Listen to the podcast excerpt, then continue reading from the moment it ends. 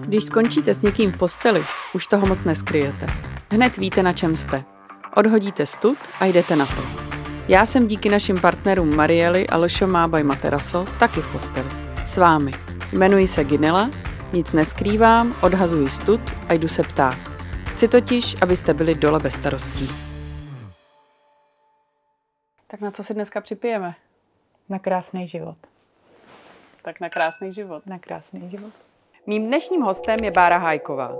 Má díru v hlavě, moderuje podcast Smysl pro tumor a jak už asi tušíte, byla onkologickým pacientem. A tak jsme spolu probrali libido, suchost, tabu i důležitost sdílení. Dnešním hostem je Bára Hájková, a ačkoliv jsme podcast Dole bez starostí, tak u vás na první pohled je vidět, že ty starosti byly možná spíš někde vejš.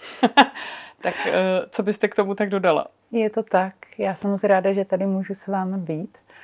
A no co bych k tomu dodala?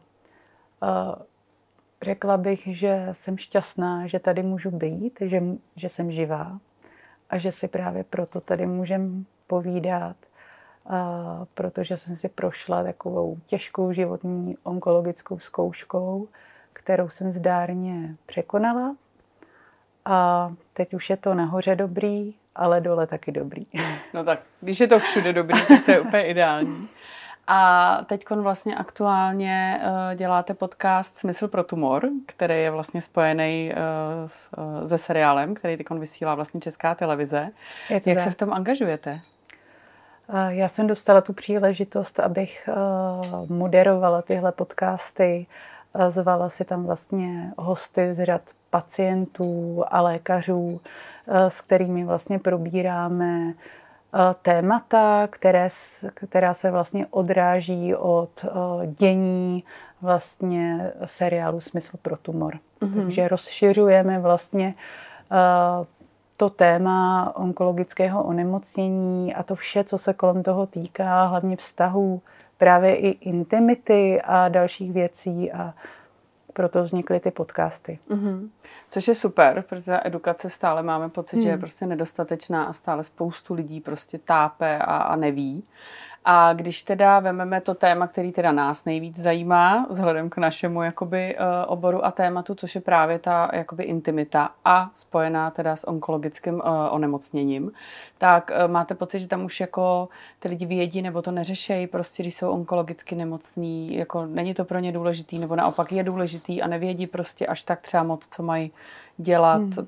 jak se jako ty pacienti cítějí třeba? Intimita versus onkologický onemocnění je jedno velký tabu pořád, protože ono samo pro lidi je někdy těžký vůbec mluvit o tom, že jsou vůbec nemocní, čím si prochází a ono vůbec těm lidem i zmizí velké množství lidí, s kterými se dřív běžně jako setkávali, anebo se jim ty lidi trošku jako promění v životě a poznávat i sebe samotného v té době, kdy přijde takováhle nemoc, je hodně jako těžký, protože ten člověk se mění, byť chce nebo nechce.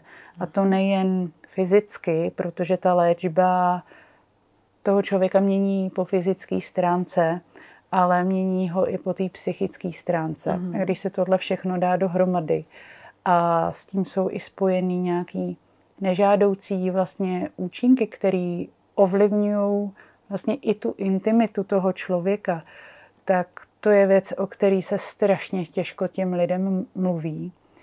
A bohužel teda i ti lékaři, a teď já na ně rozhodně nechci házet špínu, oni prostě na to nemají kapacitu, nemají na to čas, na to, aby se jim mohli věnovat tolik, aby si mhm. všechny ty věci, které jsou spojené vlastně s tou léčbou a s tou nemocí, aby měli ten čas na to všechno probrat. Proto je fajn, když je možnost mít nějakého terapeuta, s kterým to člověk může probrat. Tam mm-hmm. už mhm. ta cesta pak k tomu poznání i těchto intimních záležitostí je na lepší cestě a dá mm-hmm. se s tím víc pracovat, ale uh, po fyzické stránce to člověka ovlivňuje nejen jako ženy i muže, nejen v oblasti libida, který mnohdy klesá, ale ovlivňuje to třeba u mužů vlastně erekci a u žen vlastně tam dochází k, nějakým, k nějaký jo, zvýšený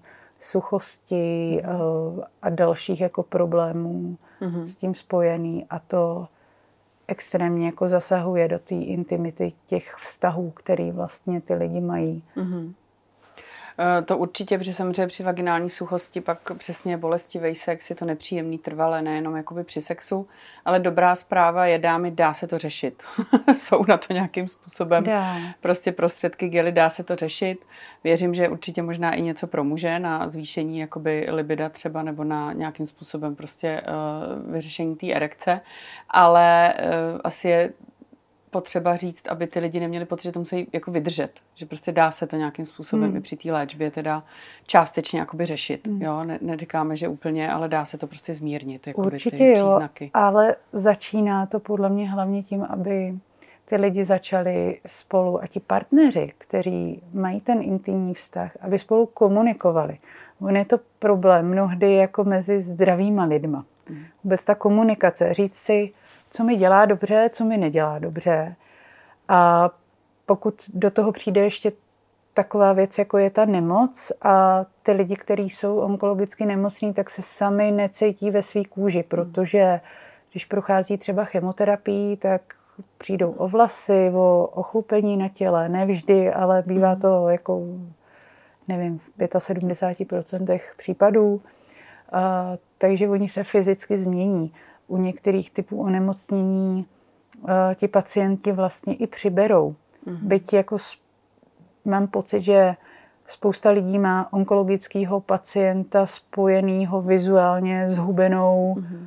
vychrtlou osobou, ale ono tomu není tak vždy a třeba u žen s rakovinou prsu je naopak opačný problém. Oni mm-hmm. přibírají, zavodňují se, berou podpůrné léky, kterým jim pomáhají při té léčbě, tak ty způsobují to, že oni přibírají naopak. Takže ta žena, která nejenže má nějakou suchost v intimních hmm. vlastně partiích, tak zároveň přibere, vypadá jinak, cítí se neatraktivně a když už překoná to, že teda přibrala a že nemá vlasy a přijde na nějakou intimní chvíli a ona ještě má pocit, že se nedokáže vzrušit a je, je vlastně suchá, tak tam můžou, může docházet jako k problémům v rámci těch vztahů. No.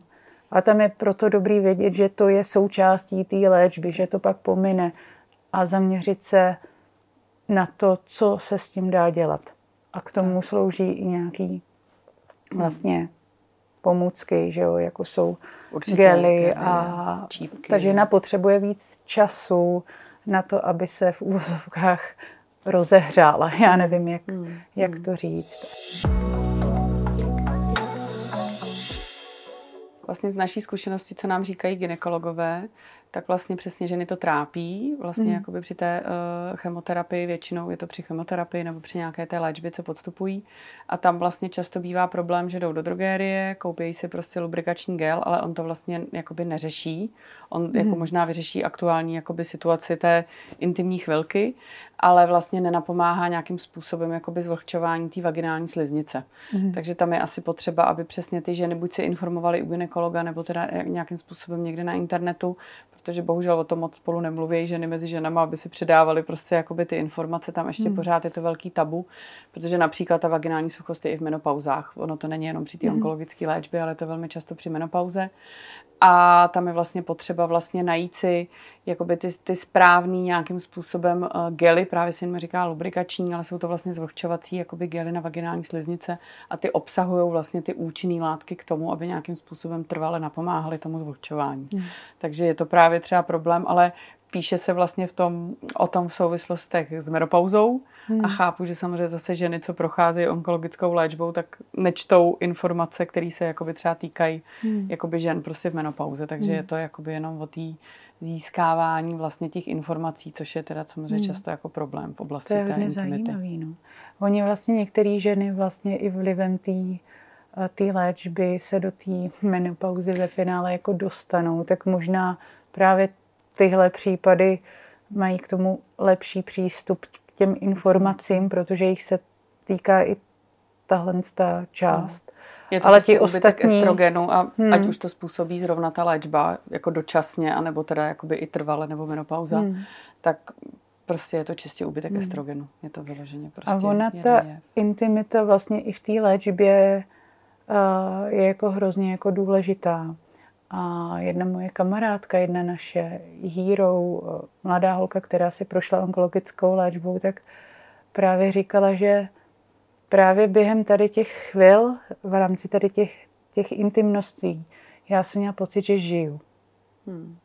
Jo, že prostě ona prochází léčbou, chodí k doktorovi, pak je blbě, leží někde. Ona říkala, ale jaký jsem měla, jakýkoliv zážitky, tak právě ta intimita, já jsem prostě fakt z toho cítila, že jako opravdu jako žiju. Hmm. A já jsem tohle řešila, tohle téma i vlastně s psychologi, s psychoterapeuty a ti právě si stojí za tím, že ty lidi by neměli to vzdávat hned na začátku, když to třeba jako kdyby nejde. Mm-hmm. A být uh, trpělivý nejen k partnerům, kteří si taky se s tou situací musí nějakým způsobem srovnat. Ono je to těžký i pro, pro ně, mm-hmm. ale musí být trpělivý i sami k sobě.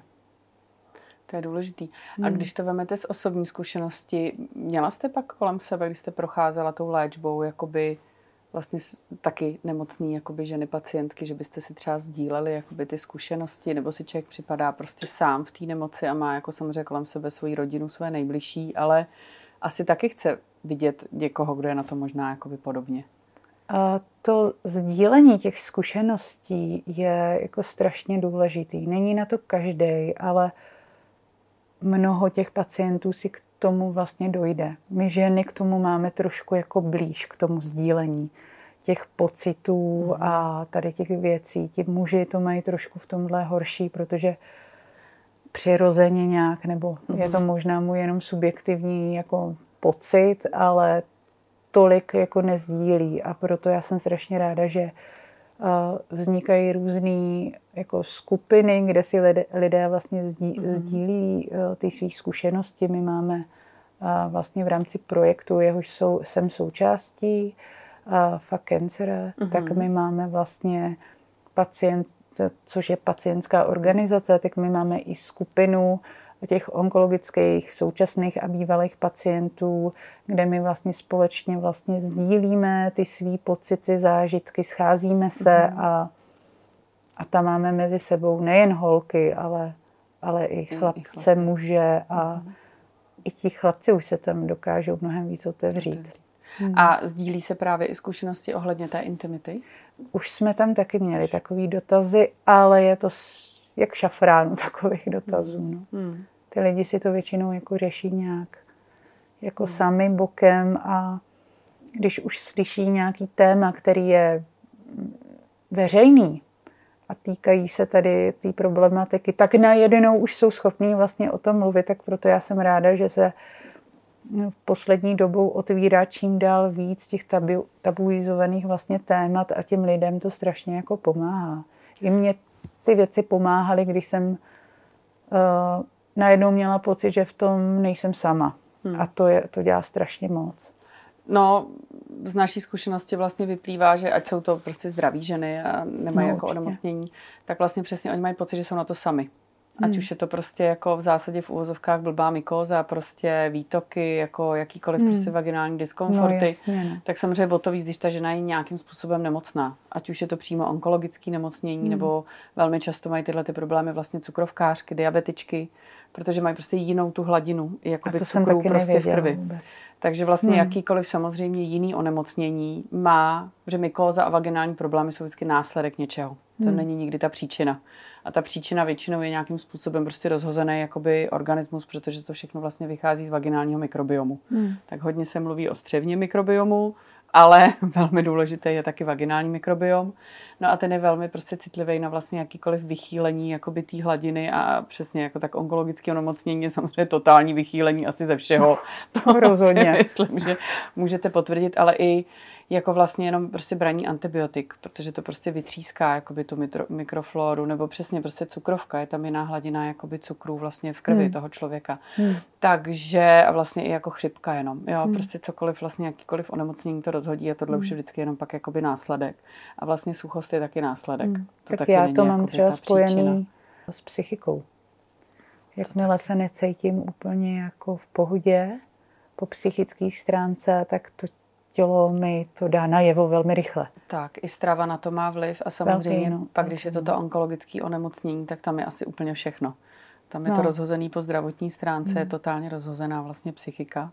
No, ona to způsobuje hodně ta, ta léčba, která nás snaží se zachránit samozřejmě a prostě v tom těle vybije i ty funkční věci někdy. Co byl pro vás motor to přežít? Tu strašnou léčbu, která no, dost to tělo rozhozuje. I já musím říct, že já jsem neměla naštěstí strašnou léčbu. Mm-hmm. Já jenom blbě teď vypadám, tak to možná to působí.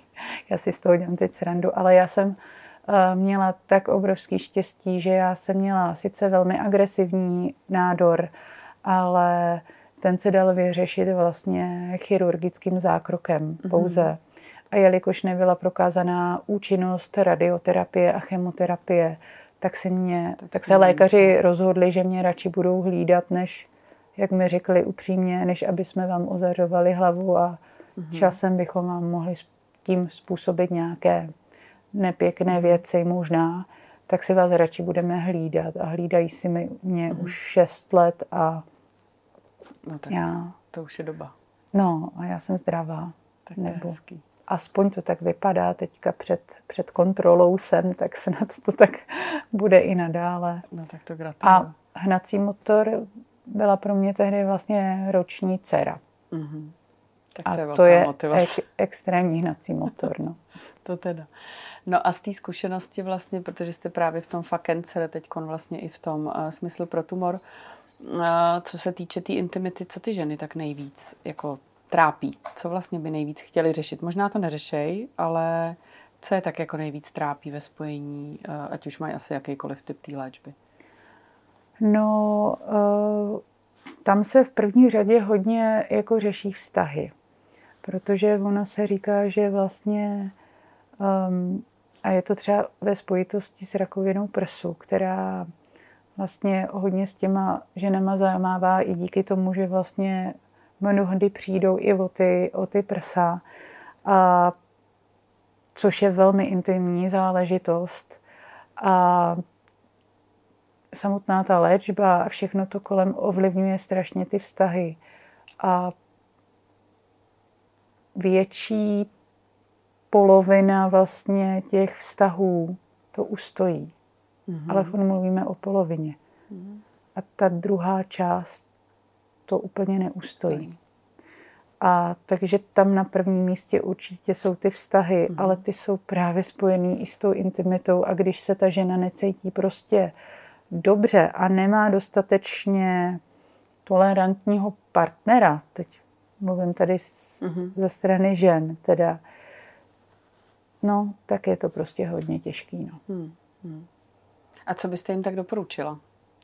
Chodit někam třeba od začátku na terapie, jo. nebo jak, jak, jak se tomu snažit jako předejít nějakým no. způsobem? No, je dobrý vědět, že tohle se děje běžně, mm-hmm. že nejsou na to sami, že se to děje a hlavně otevřeně s těma partnerama o těch věcech jako mluvit, tak jak jsou.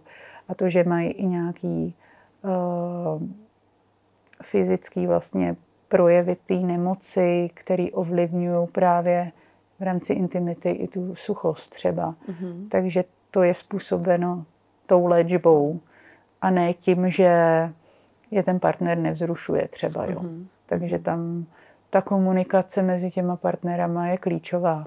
Mm. Takže komunikovat. To a nechat si pomoct. Jo. Mm. Taky prostě, když mám problém, tak si zavolat tomu svýmu ginekologovi třeba, anebo psychoterapeutovi a ty věci s ním probrat, protože oni už je umí jako konkrétně jako navést, jak tu svou situaci vyřešit nebo zlepšit. Mm-hmm. Takže mm-hmm. asi takhle. Zní to jednoduše, ale on, ono udělat ten krok k tomu je strašně jako těžký. těžký. Mm. Mm. Tak super, že existují vůbec takovéhle jakoby organizace, eh, kde prostě pomáhají těm pacientům si sdílet. A tam se prostě může kdokoliv vám jako přihlásit, hmm. že prostě hmm. může no. já mám rakovinu, nevím, co mám dělat. Určitě. Určitě. Hmm. To je vaše, takhle to chcete slyšet. takhle má zavolat, jakoby někdo. Můžou zavolat, můžou, můžou se k nám přidat na, na skupinu, my máme hmm. fakt Cancer Kartel. To je hezky. a máme uh, buď facebookovou nebo instagramovou skupinu, ale scházíme se s lidma vlastně i v tom offline prostředí. Mm, a pořádáme různé akce, kde se vlastně stýkáme, vidíme se a mm-hmm. nebo si sami mezi sebou v různých jako skupinkách v rámci míst, kde žijeme vlastně. My, mm-hmm. my združujeme lidi v rámci celé republiky. Uh, tak Oni si sami už chodí na mm-hmm. různá setkání a ty vě- věci pak můžou mm. vlastně sdílet společně. I bez nás, kteří vlastně stojíme v rámci. Mm-hmm. Tak to bych možná doporučila, to, že si člověk mm. nebude připadat sám a minimálně, kdyby tam měl jít jenom jednou a pomohlo mm. mu to, no. tak prostě nazdílet si jakoby ty zkušenosti a slyšet. Mm. A my právě sdílíme i vlastně na našem webu fakencer.cz sdílíme vlastně příběhy těch lidí, kteří si prošli vlastně tady tou mm. onkologickou zkušeností a už jenom to, že eh, to je někde veřejný a volně dostupný, že se nemusí dostat do nějaké jako skupiny. Mm. Každý na to není upřímně, mm. ale jenom si přečíst ty příběhy lidí je si myslím docela motivující mm. záležitost. Jakou máte zkušenost eh, s informovaností jakoby těch pacientů? Ať už jako má na ně lékař čas, říká jim ty informace, neříká, už jste jako moc krát naznačila, že možná často je lepší se zeptat i psychoterapeuta.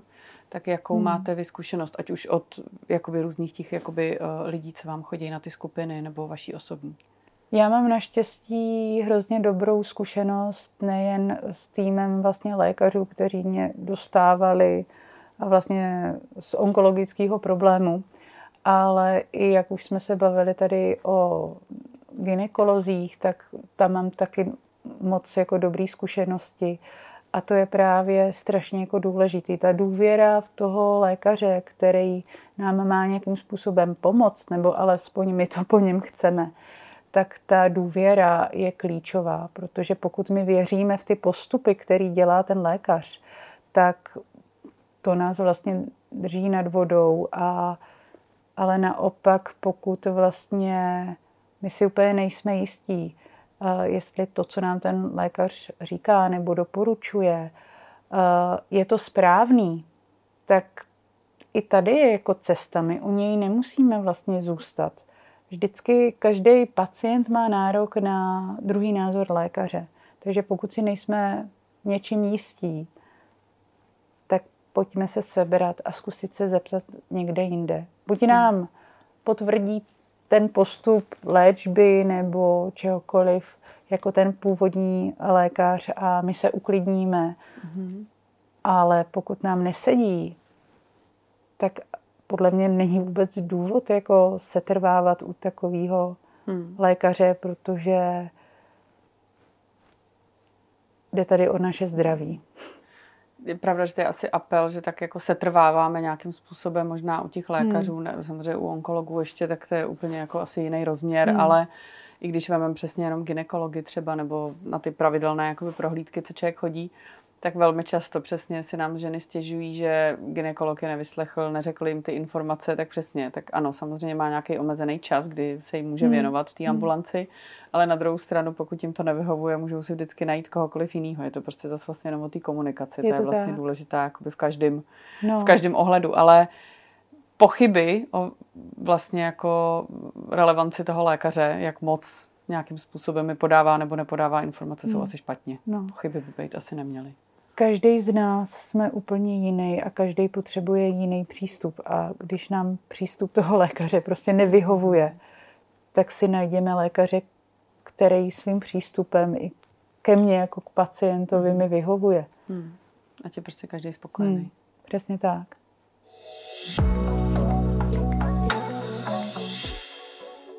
Báro, kdybyste měla dát jako jedno nějaké doporučení, nebo vlastně vaše přání, co by měly prostě udělat, jakoby my se teda primárně zaměřujeme na ženy, tak co by měly ženy udělat potom, když jako, ať už teda zjistí nějakým způsobem prostě diagnózu, nebo prostě fakt jakoby nevědí vůbec, jestli mají jít, nebo nemají třeba na preventivní vyšetření, tak když se prostě necítějí tak jako dobře, tak co byste jim jako poradila?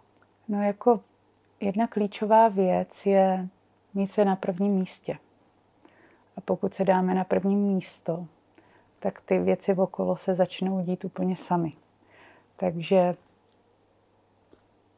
je to i eh, spojený právě s tím, kdo o nás pečuje, jakým způsobem o nás pečuje, s kým se stýkáme a komu se chceme třeba otevřít a zdůvěřovat. Takže já doporučuji dát se na první místo a pak už všechno půjde samo. Takže sebe na první místo, to zní hmm. krásně. Moc děkuji, že jste byla dneska mým hostem a budu se těšit příště na viděnou. Tak se na příště. Děkuji.